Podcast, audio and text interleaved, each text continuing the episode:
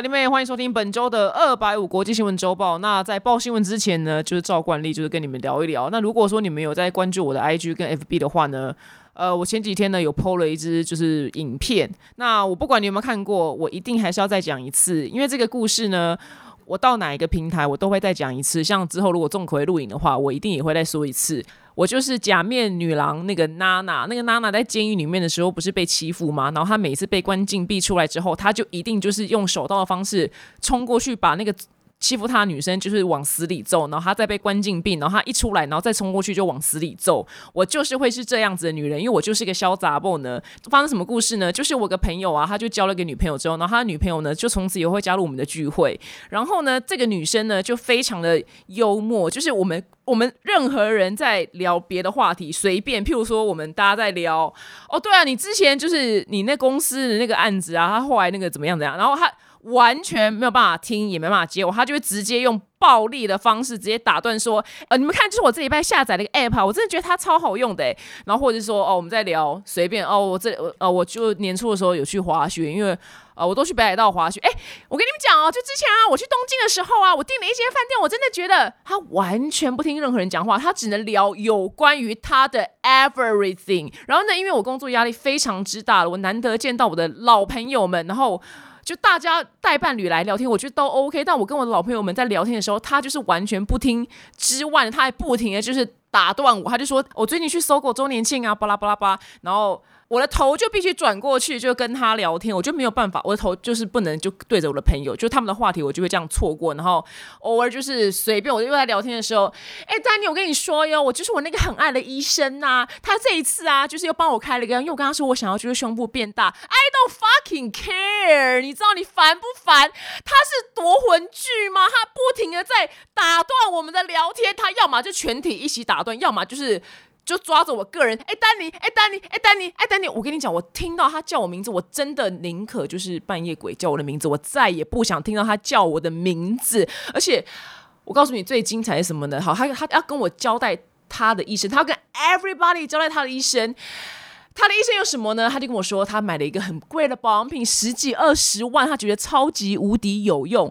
然后我这个人呢，就职业病来了，想说什么东西这么好用？如果好用的话，我我也要去买。我这个人最喜欢保养皮肤了。就当他这样讲的时候呢，我下一件事情什么呢？我的大脑就会开始就是 scan 他的皮肤，然后我就在内心想说，怎么用这么贵的保养品？怎么毛孔还这么的粗大？而且他脸就是又干又油，就是非常明显的油水不平衡的现象。而且他的粉又涂这么的厚，但是粉涂这么厚之余。呢但是粉又非常的浮，表示他皮肤本身的状况是真的蛮不好的状况，才会造成脸那么浮，或是他在粉底用错了呢？我不知道。但是我这以上不是我内心在讲他坏话，我是在用我的专业跟我的客观来分析。那我想说，那这个保养品是不是其实也没那么厉害？但是因为我本身是个社会化的女人，我有上过班，我有受过教育，所以我说出来回答他的话是：哦，那套保养品的确是蛮有名的。然后 and then 呢，这一 part 呢就成为我二零二三年丹尼表姐最后的一 part。你们知道为什么吗？因为就在五分钟之后，他就对着大家说：“哎，詹妮，我从小就看你的部落格，哎，那时候我只想说，这个女生大我很多岁，没有想到后来发现你跟我同年，哎，然后我可以听到旁边的朋友们全部都倒抽一口气。”我跟你说，我真的觉得这女生非常的带种，因为酸明怎么样？酸明只敢用键盘骂我，只敢躲在手机后面骂我。但是这个女生，她居然当面酸我，当面骂我，我真的觉得她超级带种，你知道吗？她还怎么样带种呢？你知道我们在吃饭的时候，就只是吃饭，就是一个在朋友家吃饭的这个局，然后吃一吃饭，她可以突然叫我朋友说：“嘉豪。”你怎么在自展那下面特别的帅？天哪，嘉豪你好帅！就是她男朋友，你知道，嘉豪就是我那个朋友。And then，然后他就天哪，嘉豪，然后就捧了嘉豪脸说：“你在自展灯下面好帅哦，怎么会这样？”然后我们想说，哎。这这现在是我们是要接话吗？还是因为那时候第一次，这因为我这是累积非常多次，然后是第一次遇到，我想说这女的太荒唐了吧，然后再来我那个贡丸差点卡给洗在我的，我那个贡丸真的差点给洗，你知道吗？就我正在吃贡丸，然后我就眼睛瞄过去看我那些直男朋友们，看我直男朋友们，他们都一脸就非常之冷静。然后因为那些直男朋友们的另外一半的伴侣都非常正常，然后他们都是良家妇女，然后我跟他们也没有熟到就是可以就是互互交换眼色。我心里想说，OK，全场就是没人跟我交换眼色，我就算了。然后没有想到就再下一次，呃，反正就还有下一个，嗯，家好，人家晚上点心想要吃你，我心里想说，哇靠，我真的我真的要被贡丸给给洗了，你知道吗？对，就怎么会？这样把我给洗？然后我想，这女人真的超级无敌带种，因为大家就算在热恋的时候怎么样，可能在朋友们面前放闪也是会？觉得有点压力，就连牵个手会？觉得，嗯，是不是就不太妥当？但是她没有，她点心要吃掉家好，然后但是你知道怎么样吗？她这么带种，她居然她说丹尼表姐的脸很老，当着我的面讲，然后看到我们家那只小鹦鹉，我们家鹦鹉是玄凤鹦鹉，体积非常之小，因为我们家是动物友善之家。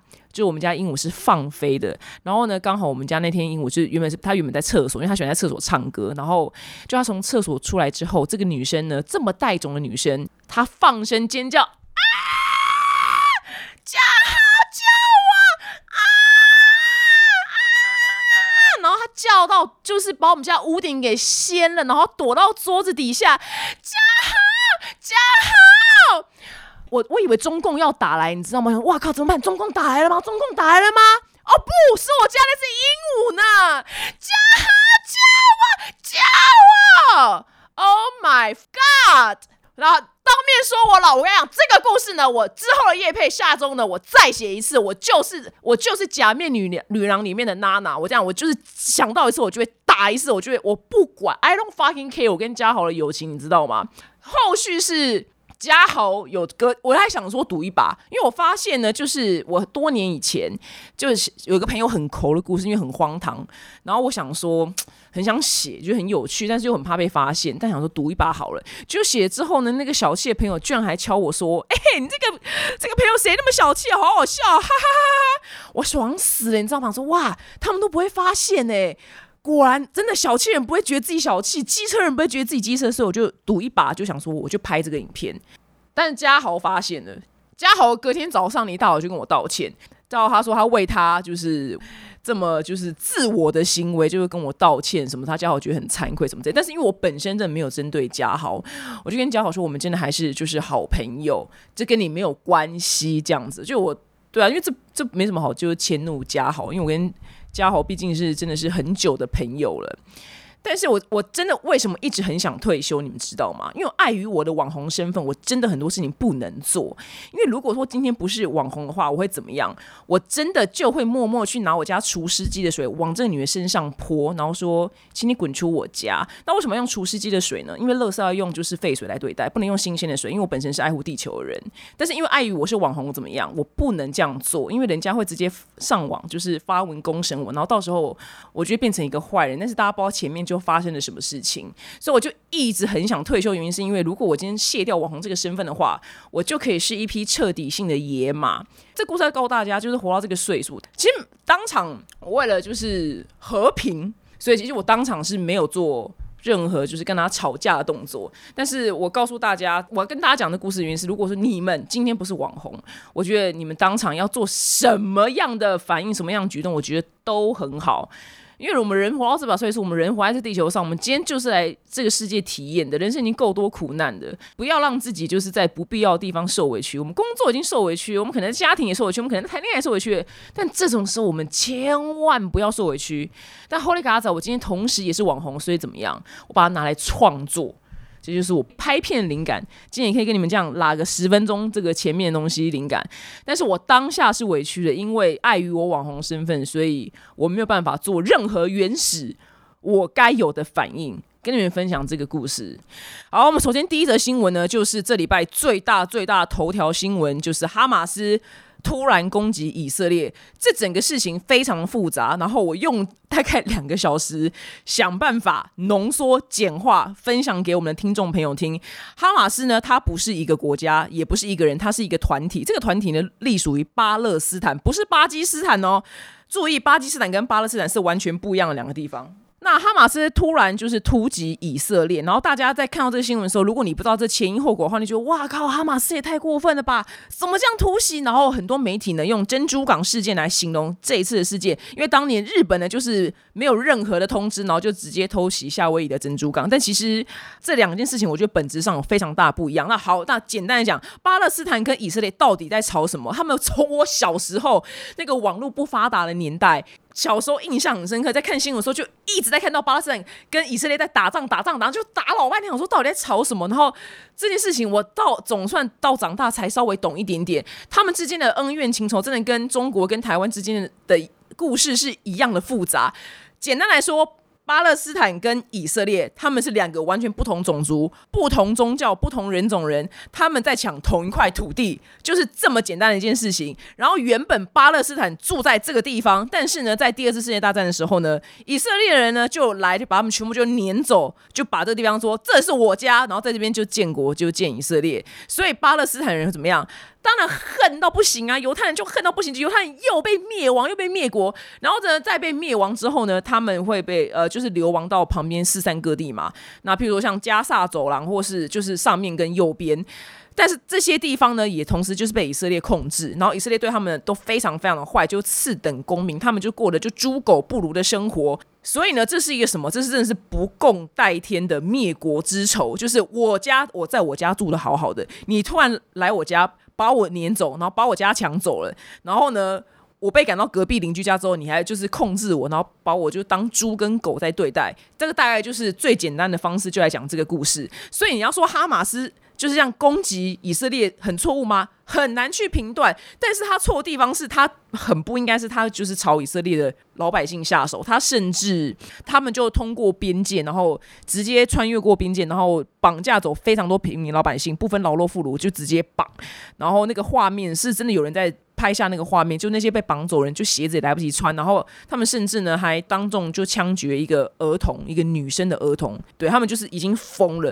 可是这真的是不共戴天之仇，他们在抢什么？就是因为是犹太教跟回教之间就永远都在吵这件事情，就是耶路撒冷，就耶路撒冷是我的，耶路撒冷是我的。这个你知道耶路撒冷，因为耶路撒冷这个词这个地方呢，你去打开维基百科，我跟你讲，维基百科我来回看三次，我还看不太懂，我真的看不懂，因为头真的有点痛，因为我本身就是智商真的。没有很高，就耶路撒冷这地方很很复杂，反正就是神就是什么，在四千年前，我忘记跟谁说是犹太人还是说不知道，就是说这是你们的应许，直接说给你，然后就有另外一派人马又杀出来说没有，我们的神说这块地是我们的，所以他们一直在抢耶路撒冷这块圣地。从我小时候，哎，从第二次世界大战一九四八年就开始就是在吵这件事情，吵到现在，你看已经吵多久了？而且这个恩怨，他们是从好几百年前好像就一直在吵这件事情。好。这个新闻大概就是这样。那后续我再来先讲经济层面的事情好了。就网络上有人非常聪明，就说俄罗斯攻打攻打那个乌克兰，就是害我们全球很多东西涨价嘛。那现在这个怎么办？对，马上就是金价会涨，然后油价也就是全面就是齐涨，所以就会告造成什么？我们又要再一次通膨了。就到底有完没完？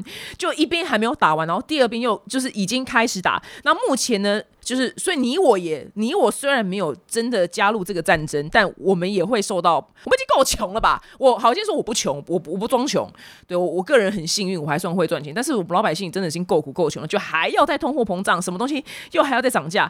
那目前双方的死亡人数呢？我我到播报新闻，十月十一号今天是超过一千一百人。那以色列的人是七百多人就罹难，然后呢？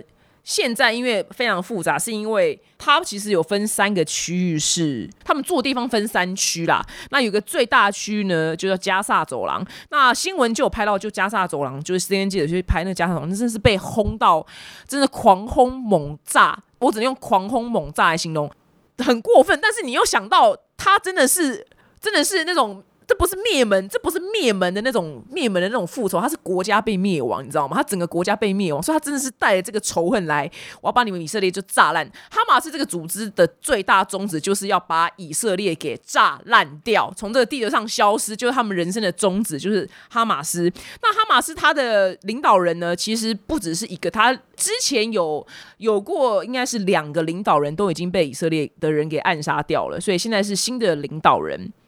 然后如果说你们真的对这新闻有兴趣、深入了解的话，你们去看网络上非常多新闻的片段，是真的人间炼狱。是因为当下，因为以前小时候我看这个新闻的时候，毕竟那时候没有网络跟手机，所以那些新闻画面都还是记者拍。但是因为现在拍的话是更真实，那种人就是要被抓走啊，然后你这边叫啊干嘛都没有用，你就是要被抓去，不知道是杀了还是怎么样，就是会呃会发生很不好的事情。那你是老百姓，你没有你是以色列人，你可能没有意识要去呃抢巴勒斯坦人的家，但是你的政府就做在几十年前就做这件事情，所以他不管，他就是真的是要来复仇的。然后我想了老半天，我今天在跟我朋友奇葩聊天的时候，我想说这件事到底烦不烦？就是要到底要吵多久？就犹太教跟回教教真的是，我跟你讲，所有的宗教狂热都会是很讨人厌的，这不分基督教、佛教，世界上所有宗教，我觉得都是一致的。所以我今天没有对任何宗教任何偏颇，因为我我见过就佛教狂热分子跟基督徒狂热分子都蛮烦的。我本身是基督徒，我我见到基督徒狂热分子，我觉得我也觉得他就是都蛮烦的。那那现在就是反正这个回教跟犹太教这两个教之间真的是就烦的，就是顶点。我觉得唯一的解决方式就是，我想真的就是老天。我想，那以下是完全暗黑版的不负责任、凭空乱想。就如果你们要炮轰我的话，我觉得也没什么好炮轰，因为这是都是我凭空想象。就要趁就耶路撒冷，就拜托，就哪天发生什么事，就都没有人。就耶路撒冷这块地方，拜托就一个人都没有。然后上帝呢，就在这边就投个十颗原子弹，好，就把耶路撒冷这个地方就彻底性的炸烂。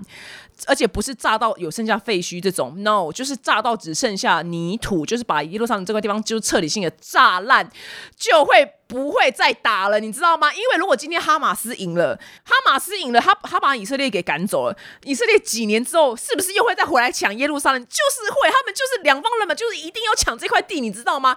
今天如果你生两个小孩，两个小孩在抢这个玩具，妈妈还可以说，我再去买一个新的，你们两个都不要吵。那如果说今天这个东西就只有一个，妈妈。说没有。妈妈爸，你买，你们两个去分，这两个小孩都不肯分，还是一直吵一吵，那妈妈会怎么样？妈妈是不是干脆就把这个这台车给摔烂，摔烂就好了？你们两个兄弟都 no 损，都卖差，都没有得完。我觉得最好的方式就是有一天就约上他没有任何一个人，所以我们还是不要伤害就是生命，就把这块地方彻底性的炸烂。如果说你今天是回教徒，你听到我这个言论很生气的话，你要仔细想想我到底讲什么道理？是因为你们永远就是吵没完，或是如果你听众是有犹太教的话，就是把这块地方就炸烂，彻底性的烂，就只剩下灰尘，不要再吵了。到底要吵多久？然后死这么多人，然后多少多少人的家人就这样死掉？你看那新闻是真的会想要哭诶。虽然我根本不认识他们，然后可能就有人对着以色列军队说。说他弟弟被杀死，就我们国家被攻击的时候，你们人在哪里？为什么没有人保护我？那以色列人本身也非常团结，因为他们有很多人就是在国外工作，就是中因为中东地区本身非常的大，大概五六千人之类吧，我不知道。然后他们国家一说就是国家有难要打仗，他们所有就是做光鲜亮丽工作什么很多工程师都直接从中东所有地区都直接要赶快飞回去，就是以色列要跟就是哈马斯给拼了。就是他们要为国家打仗，我在想说，我们国家要是发生这种事情的时候，你觉得住在戏谷的那些精英工程师会有人回来要帮台湾打仗吗？我是说未知，我不知道，我不知道台湾人就是如果在四散各地，在世界各地的地方，我们如果台湾在有难的话，中共打来的话，真的会有人就是从国外飞回来打仗吗？I don't know，但是我只能说以色列人非常的团结，以色列这个国家本身非常非常不好惹，就他们的历史脉络，这个国家本身就是你不要惹我。但是呢，麻烦就麻烦在，就美国就是撑腰以色列。那为什么美国撑腰以色列呢？就是因为以色列是中东国家唯一里面一个是民主国家，其他国家都是你们看到就是很独裁或是共产之类的。对，它就是唯一一个就民主国家，所以美国就可能就当无条件的就爱他，就大概就这样。你跟我哦，我们都用嗯随便都用 Win Windows 系统，不不不不不，我们都用苹果手机，所以 I love you，大概大概是这样的意思。所以以色列其实背后呢是是有非常强大的国家，就是美国来撑腰，但是呢。巴勒斯坦后面也有其他某一些中东国家撑腰，但其他中东国家呢，你不能现在马上就是我要来帮巴勒斯坦，我要帮以色列，因为他们其实各自都有一些盟友们。因为如果他们就全部缴获进来的话，就变成中东的世界大战，就中东就会全部打成一团，就分成两派人马打。所以我还是回归，我觉得我的解决方式就是把耶路撒冷给炸烂。就你们不要再吵了，就是卖差，真的很想要投原子，而且一定要原子弹，不能用一般的炸弹。为什么呢？因为比较车诺比，就是它剩下遗留下来的那个叫什么核辐射非常强烈，所以你们两边人也都进不去。你们别再吵，你们都进不去，因为里面就是有非常浓的那个叫什么辐射，对，你们进去就得癌症，所以就不要再吵。不是他们这么有钱，犹太人有钱成这样，他不能去随便买。大大块，世界上应该有很大一块土地可以让他们建国吧？就他们非要耶路撒冷不可。但以色列人也是真的是够靠腰，就你干嘛每次去人家把人家家抢走啊，然后就住在那边，然后还对人家这么的坏，所以以色列人也很靠腰。所以这个新闻大概就是这样，然后非常非常的负面跟哀伤，然后死伤非常多，很细细微末节的小故事。那我今天就是以最简单的方式跟你们整理出这个脉络。然后呢，我我小时候就是就小时候很流行，就是选什么中国小姐还是什么环球小姐之类的。山竹布拉克也有演过一部电影，是选选美小姐。然后选美小姐每次在被问愿望的时候，他们都会讲说 “world peace”，就是世界和平。然后小时候呢，就连山竹布拉克在电影里面也觉得这答案就是很无聊。我小时候也觉得这答案真的是有够官腔跟无聊。我现在真的觉得这句话很重要，这就世界和平诶，我经历过了 COVID，我还经历过了两场战争，我的人生。对我这个世代，我们这个世代经历过好多好糟糕的事情哦，真的有够倒霉，就真的可以世界和平就好，和平就好。对，这是我的愿望。我现在就要回答这个愿望，因为我真的很觉得这件事太重要了。好，那我知道可能回教徒如果听到我刚刚那段就要把耶路撒冷炸烂的这个言论，可能就是要就大骂我。但好，那不然这样今天好了，那耶路撒冷就一人一半嘛，犹太教一半啊，回教徒一半，这样可以吗？你们可以吗？你们可以就不用炸，好不好？可以吧？一人一半，中间小学生中间画一条线，你不准超过我哟，我也不准超过你哦。楚河汉界，耶路撒冷就直接我们用尺量，然后除以二，中间切一条线，用粉笔画，我们就用粉笔画好不好？一人一半，右边以色列，左边巴勒斯坦，就这样用粉笔写，好不好？就这样子，这样就不用炸了，好吗？不要再骂我了，好吗？我今天是觉得人命关天，死这么多人有意义吗？我真的觉得这样子这就你可以想象那是你的家人吗？这所以你们在骂我之前，你们要不要想想看，这个地方死了这么多人有意义吗？真的有吗？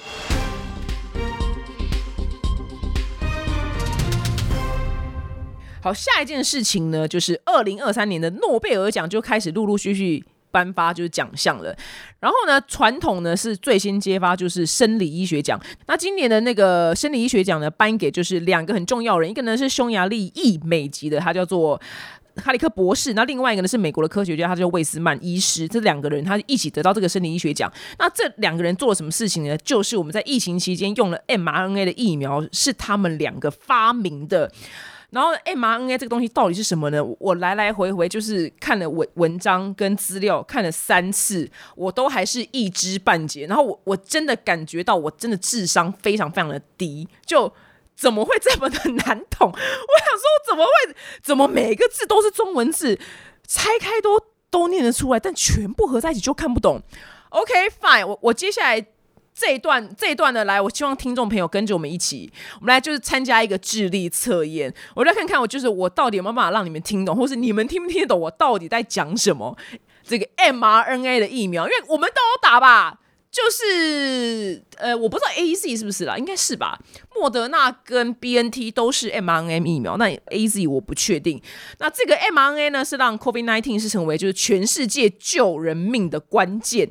应该说，mRNA 这个技术呢，这个技术是因为这两个就是重要人，他们去研究了四十年，然后才有办法让 mRNA 的疫苗能够成真。那如果说没有他们两个去，呃，做四十年这个研究的话，我们是没有办法在疫情期间这么快的把疫苗做出来。那诺贝尔奖项呢，是大家都知道是世界上就是最具有声望的这种学术奖项。那其实它有些潜在规则，先跟大家就是分享一下，就是不太可能会重复给一个人就是讲啊，就是他可能这辈子得过一次，他就得过一次。那这个讲座呢，就是同时得的人呢，不会超过三个人，不会让三超过三个人来 share。那基本上诺贝尔奖呢，因为它很多技术在当年被发明的时候是不被大家重视的，或是它可能在发明了几十年后哦，才像现在它被发明四十年后才真的被用到疫苗，然后救了这么多人命。所以很多就是研究发表，它可能在四五十年后，搞不好那个人都死了，才会获得诺贝尔奖。mRNA 的疫苗，它开发技术可以就是算是蛮快就得到这个奖话。就连那个得奖的人，他们都觉得哦很讶异。那好，来我先解释一下什么叫 mRNA。大家都知道 DNA 什么吧？就是去氧核糖核酸。DNA 就是呃，我们每个人的 DNA 都不太一样，那可能会有相似之处。比如黄种人就是会有黄种人这样的 DNA。那 DNA 它就像是一个老板，但老板呢，他要叫他的秘书去叫下面的业务去拜访客户。但老板他没有要直接去做拜访客户这件事情。我觉得 DNA 就是这个地位，所以 DNA 因为 DNA 他不参与就是身体。身体里面的各种就生化反应，它需要透过就是一个叫做它叫送信的人呐，它的英文叫做 messenger，所以这是 mRNA 的那个 M 就是 messenger，他就需要一个帮他送信，他需要一个邮差去跟就到一个地方就说，哎，你要干嘛干嘛干嘛干嘛哦，哎，你要干嘛干嘛干嘛，大概就是这样子的意思。所以 DNA 它本身就不出动，它会叫很多就是它的下面的那些喽啰们出动，然后喽啰们就到了就是各个部门之后呢，会产生各种蛋白质，然后之类的，它可以真正的去实际影响你身体里面的各种反应。好，那 M RNA 呢？它就是信使核糖核酸，可以把它理解成就是它是一组笔记。这个笔记呢要送到就是该送的地方，但是呢，这个 mRNA 呢它非常非常的命很短，就是这个笔记被做出来之后呢，它非常的不稳定，它大概只能活就是几分钟到几小时就会灭亡了。就是，但它它的特性就是这样子。然后它就是要去走到一个地方，然后叫叫你身体那那个地方做出就是一些什么特定的蛋白质这样子。那六零年代的时候呢，其实科学家就有发现说，DNA、mRNA 蛋白质就是老板喽啰，然后业务就叫要去做事这样子的流程。然后他们就其实有发现这件事情，但因为他们发现说 mRNA 呢，它很容易就是在人体的组织间就是被酵素或是这个字叫什么呢？叫做类躲受体啊，我不知道是什么，你们就听就对了，被它侦测到。然后被侦测到之后呢，就会被分解，然后很容易就引发很严重的发炎反应。所以科学科学家在很早以前，他们就觉得用 mRNA 来就是做治疗，就是非常的没有用，就是它会可能它就副作用很大，因为可能会发炎干嘛的。所以说用 mRNA 来就是治疗，理论上是 OK。但是因为如果说你没有办法去突破这个缺点的话，那终究就是就是 no s u 的就没有意思。但是呢，就卡里克呢，他就不知道为什么这个人就对 mRNA 就是治疗人类这件事情呢，他觉得非常非常有兴趣。他是从匈牙利。在一九八五年的时候呢，移居就美国，然后他人生就对这件事非常有兴趣，然后长达开启四十年的就是研究，但是呢都非常的不顺利，因为他就在宾州大学就上班，然后宾州大学就觉得说你这这什么什么这什么烂东西，就听起来太冷门，就是没有意义，所以他的研究计划呢都被拒绝非常多次，所以他被拒绝他就没有钱嘛，他没有经费就可以做这个研究，所以他的研究呢就停在那边没有办法突破，然后他五年后呢，因为他就做不出任何一个屁研究，所以那宾州大学呢还把他从就是副教授降为就助理教授，然后就是他人生也是经历过一些低潮，然后后来他有一天在好像在影印东西的时候，他就跟那个叫做魏斯曼医师，他就。用到同一台就影印机，然后他们两个就聊起天来了，然后就这样认识了彼此。然后魏斯曼听完这个人叫我奇才，什么 mRNA 啊，好，因为他呢就比较有成就，他有拿到一大笔钱，就是可以去让他做研究，所以呢他就把这一大笔钱就分了一部分呢，就让就卡里克就那我让你这些钱，你去做那个 mRNA 的研究。所以呢卡里克就度过低潮，他就有重大突破了。哇，就是这这个，所以他们两个现在都开玩笑说，大家以后要做什么事情的时候，多去印一些纸，然后在影印机旁边可以认识人。所以这两个人呢，他们两个一合作呢，就是数十年。好，长话短说，时光匆匆，中间非常非常的复杂。总而言之呢，总算呢，中间呢经历过很多年之后，好，总共到就是二零零八年的时候呢，他们两个好不容易才在实验室里面第一次成功，就是。在一个实验室的老鼠上面导入了一段修饰过的人工荧光蛋白的 mRNA，他们发现，如果将 mRNA 上面的尿嘧啶以假尿嘧啶取代，就不会被我们人类先天性的免疫系统的受体辨识到，就是这样，偶一偶一。有东西来喽，所以这段 mRNA 呢，除了可以让就是那个实验的老鼠它的细胞稳定的做出大量的荧光蛋白之外，它呢也不会那个有那个严重的副作用，就是剧烈的发炎。到这边你们听得懂吗？我已经尽量喽，听不懂的话你们可以直接跳下一则新闻。大家有跟上吗？大家有跟上吗？加油加油加油！快结束了，好不好？加油！所以他们两个呢，在二零零六年呢，创了一个生技公司，叫做 RNARX。他们就是在做这个 RNA 的这个纯化技术，然后美国政府有拨拨钱给他们呐，但是宾州大学呢又再次不看好卡里克的研究，所以呢把这个技术呢直接卖掉，所以这个计划还没有办法进行的时候呢，呃还没有办法进行更多临床试验的时候呢就已经破灭了，所以他们这间公司就没有办法再继续经营下去，可是他们两个。就还是继续上班，但是就有跟一些药厂啊，然后还是有一些来往，有继续在进行，就是有在推动这件事情啊。所以说他后来还有参加 BNT，就是疫苗的开发过程。所以这两个人呢是共同持有这个 mRNA 的这个美国专利的技术，就是因为他们俩有这个冷门的东西，所以在疫情爆发的时候呢，他们两个就授权给 BNT 跟莫德纳，让这两家公司可以在疫情期间马上做出疫苗的关键，就是因为这两个人手上有这个 mRNA 的这个叫做去免疫原性。核苷修饰技术的美国专利，所以他们两个真的是菩萨在世，他们真的拯救了成千上万的人类。那跟其他疫苗技术比起来，我们打了这个呃 mRNA 的疫苗有几大好处，就是它只要截取特定的蛋白质的基因序列，它不用放入其他病毒的，就是其他基因，所以呢。稳定性非常的高，因为它马上就被分解，所以它安全度是非常的高的。那因为再来是以新冠疫苗就是为范例的话，就 mRNA 的新冠疫苗，它会在人类的体内产生，就是它诱发免，就是因为它它打这个疫苗就会诱发我们的身体去做免疫反应嘛。然后我们身体要就是去打击 COVID 的话，它是它有一个东西叫棘蛋白，但这个东西呢原本要在就药厂生产，就是。蛮复杂的，但是因为 mRNA 它这个技术会直接到我们人体，叫我们人体直接做，所以它这个它这个疫苗做的速度就会非常非常的快。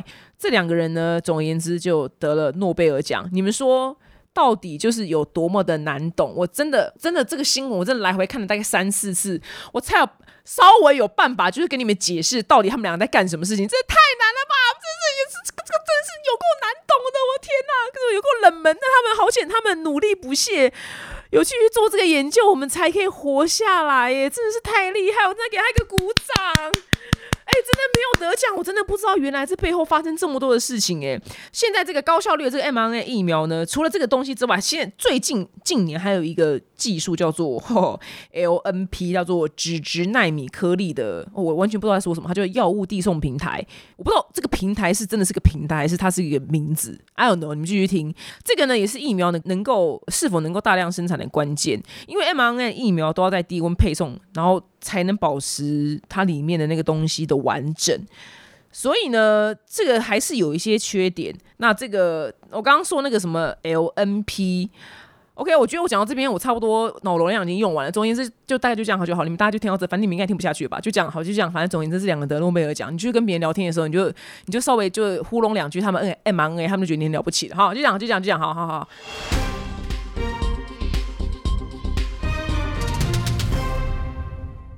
下则新闻呢，来大家要去日本玩的，哭哭有坏消息来了。就日本铁路公司呢，对我们老外这些旅客呢，他们会贩售就是一个叫做 JR Pass 的东西。这个十月一号起呢，就是全日本调涨，然后涨幅超过六成。最便宜的普通票是七日券，它将从就是两万九千六百五十元日币涨到五万日币，大概是。贵了四千四百块台币，超级多的，我的天呐！那但是他们日本人买是没有涨价，是只有针对我们老外就游客去才有涨价。那大家也不要觉得就是为什么这么不公平，那么不爽。其实日本人也不爽很久了，因为 JR Pass 的全国版七日票的售价。就是跟日本人，就是一般民众，如果他买说往返东京跟大阪的新干线的票价是大致上一样的，所以这个 JR Pass 的票价是非常非常的划算。那为什么就是日本要涨价呢？因为就自从就疫情开放以来，就日本就是它观光就大爆发，就它所有的。列车啊，旅馆啊，就预约就是爆满的，所有旅游胜地都是人满为患。那其实不只是去日本人太多，像是很多欧洲的观光胜地，其实也有这样子的状况，就是去的人真的太多了，所以供需已经不平衡了。那这样子它会造成当地的房租飙涨，然后譬如说他们的捷运还干嘛都很挤，因为观光客就很多嘛，所以住在那边的居民呢就会觉得很有点不爽，就会觉得哎，你们就是害我们。平常生活变得很不方便，那日本人现在似乎也有开始这样子的现象，但是呢，所以他涨价呢，这个是有经过思考，是说他要帮助当地的收益，然后他维护地方的基础设施，然后再就是抑制需求，就是他故意涨价嘛，就让你没有这么多人可以买得起，就让你。不要这么多人来搭这个车子，大概就是这样。但同时，他要让日本人可以继续用他买得起的价格。那其实很多国家，像尼泊尔或是泰国这种观光大国，他们很多观光设施呢，就只对老外的游客收门票，他们本国人是没有没有在收门票，他们就可以免费进去。所以就是叫做诶双重定价的制度。但我也不会觉得不公平啦，就我是游客嘛，就也也可以理解啦，这样也可以理解。那像我去日本的时候。嗯，我真的觉得，因为日本真的太好玩了。因为去美国很多地方都觉得很无聊，可是美可是日本到底为什么可以到哪都这么的好玩？就真的到哪都很好玩，又又很舒服，什么都很好吃。然后吃东西我也觉得很便宜，因为以前小时候觉得日本很贵，那因为现在汇率的问题嘛，就觉得什么都很便宜，所以我我可以理解为什么全世界人都要去日本。真的，日本真的是亚洲第一个会是想就是会排名第一名的国家、哎，就最想要去的就是日本。你看看多少西方的歌手，他们某一个时期的歌都会非常受日本文化影响，可能穿了一个和服，或是他唱了一句日文，像是艾薇儿也有啊，他就用了很多 Hello Kitty 的元素在某一支 MV，然后马丹娜甚至有一支 MV，他就穿日本的和服，然后他他的歌词里面也放日文，就是西方人对于东方的想象，第一个其实我觉得蛮大是日本，中国可能也有啦，但我觉得日本对他们讲更有吸，我觉得很有吸引力，因为中国可能因为还卡在一个是共产党，但日本不是，就日本真的很好玩呢、那天我就跟我朋友聊天，就说万一以后我要搬去美国，就哦，我就觉得他们就说，因为之前朋友就住美国，他就说我觉得很无聊。他除了住纽约或是一些大城市吧，我说对啊，我说我在美国我也觉得好无聊。像我这次十二月要去美国，然后我也觉得好无聊，怎么办？美国真的很无聊，但日本你怎么样都很好玩，我我也好喜欢日本哦。不知道大家的想法是什么？就而且美国东西真的没有很好吃，然后又很贵，真的很贵。就是付钱的时候需要需要把把美金当台币，你就会比较好过。因为如果你把美金一乘就是三十，你大概就当场七孔流血而死，所以就就不要去算这样，就不要再去换算了，就直接这样付完就好了。但在日本不会，在日本有时候付钱的时候就哇，怎么这么便宜？这什么海鲜？那个冻饭神便宜，什么一百多块，然后满满的一坨，这样就无敌便宜，就觉得哦，在日本好幸福哦。不知道你们大家觉得呢？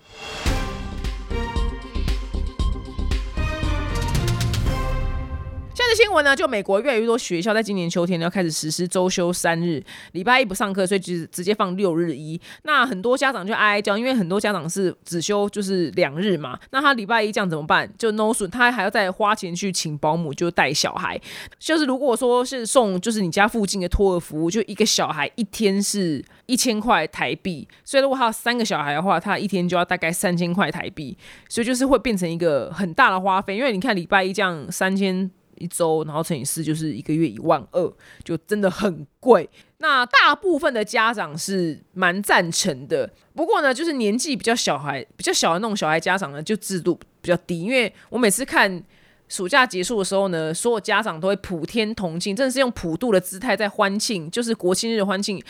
总算开学了，他们爸妈们都好开心，说什么再等两天小孩就开学，所以好像是因为我没有小孩，所以。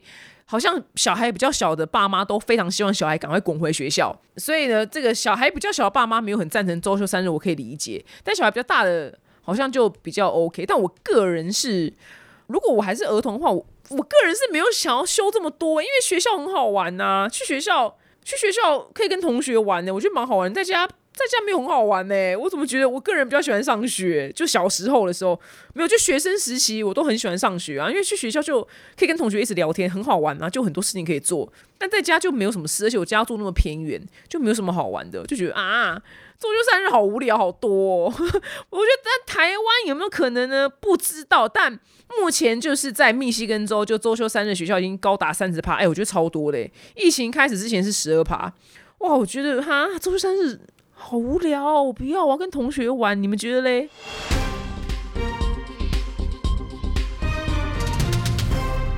好，本周的冷知识呢，我们就跳过一周，因为我们前面今天讲了，对我已经讲到，就是嘴巴要断掉，嘴巴破掉，就是 mRNA 就是也够冷了，然后我也很讲了很多，就 巴巴勒斯坦跟以色列的冷知识，所以我们这个礼拜冷知识呢，我们就小暂停。那我们最后呢是巨星下凡来解答，他说是是来信的是心累的娜娜表姐你好，我即将四十岁，是个女生，然后离婚之后呢搬回台北，有个念国小的儿子，那小孩归我，我有感情问题想要提问，我觉得我自己的。外貌啊，跟身材条件都不错，因为我没有因为当了妈妈而放弃自己的外表打扮。我这边给你个赞。那我工作稳定，收入比平均薪资高一些些，就我能把我自己跟小孩子就养的蛮 OK 的啦。就因为爸爸就是他没有要出抚养费，然后离婚之后呢，我想要交男朋友，但是又不知道如何拓展交友圈。那我的高中同学呢都是女生，然后他们也有各自的男友啊或家庭，让大家偶尔才出来聚餐。那我平常就只有上班、下班，下班后来回家顾小孩。虽然家里面有有我妈帮忙照顾，但是也不能说是丢给妈妈。但因为我平日跟下班后，平日下班跟假日都要陪小孩，所以我也有担心有男友后，我没有太多时间就能够约会。那之前就是我想要用。交友软体，但是因为自己也没有时间在上面滑，所以我配对成功之后，我也没有就是跟谁约出来吃饭，然后我也不知道聊什么，就因此就没有再继续就是用交友软体了。那公司的人呢，就我也没有兴趣。那都这样子的，我要去哪边认识男生呢？我之前呢有考虑报名陆队长的联谊活动，但是又看到女生年龄限四十岁以下，虽然自己还在年龄范围之内，但很怕去了之后呢，就是年纪最大那个，而且又有小孩，不知道会不会把对象都吓跑，去了个心酸而已。身边有追求者，但都已婚，所以完全不考虑。但内心也默默的想说，我到底要去哪边才可以认识新的男生呢？我们要结婚，只想谈恋爱而已。去哪里认识新的男生？如果你问题锁在这边的话，我告诉你，我不知道。但是我要告诉你，别的是别的回答是，就是我很爱的一本书，就我已经我认识这本书，就台湾的大事，叫做《让男人追着你跑》。让男人追着你跑呢，就是这个。女性作者，她是一个住在夏威夷的日本人，她嫁到夏威夷的日本人。然后呢，她就离婚之后就带了一个小孩。然后她自己就四十岁，然后离过一次婚，有小孩。她说要如何？她说在认识新的男生的时候，要如何跟新对象就介绍我，就是这个我的历史。然后要如何就不把男生吓好，然后同时又展现女性魅力呢？她说她对她自己的定位是比年轻人的人生经验丰富、有魅力的四十多岁。记录是一个打勾。就是打勾的意思是说，他觉得离过婚不是一个叉叉，他把它设为打勾，然后附赠天使就是附赠一个小孩。他说，因为呢，大家觉得说自己离过婚有小孩就是一个叉叉，但他完全不觉得，他把他觉得是自己的优点。所以他当初认识他第二任就是就是在夏威夷的一个新的男生的时候，他是说。他是对他说：“哇，就是你像你遇到我这种经历过离婚的对象呢，我目前是所以呢，我不会像就未婚的女生那样子对结婚抱持的一些就不是不切实际的梦想。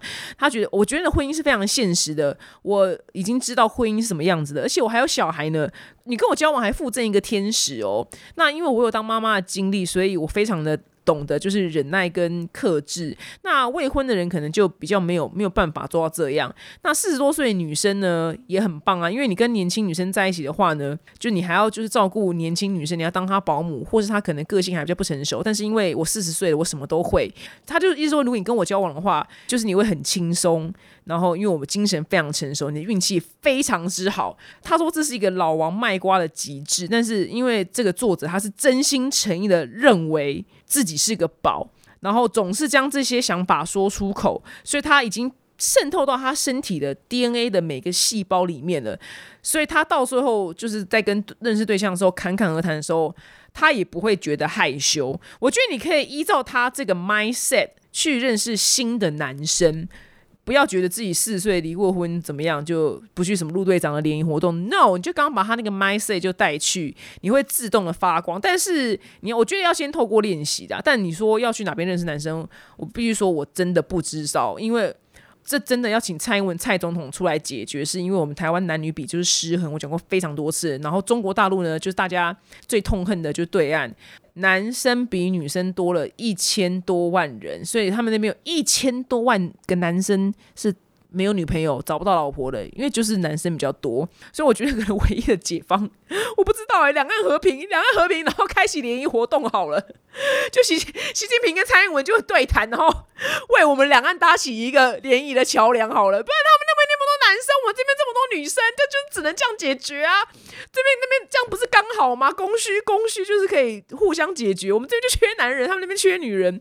我真的不知道去哪边认识男生。我我说过了，我说台湾就是这个适婚年龄这个区间，你要先扣掉 gay，扣掉已婚有女友，扣掉渣男妈宝、神经病、精神不正常的，到底还剩下谁？多难找。这有多难？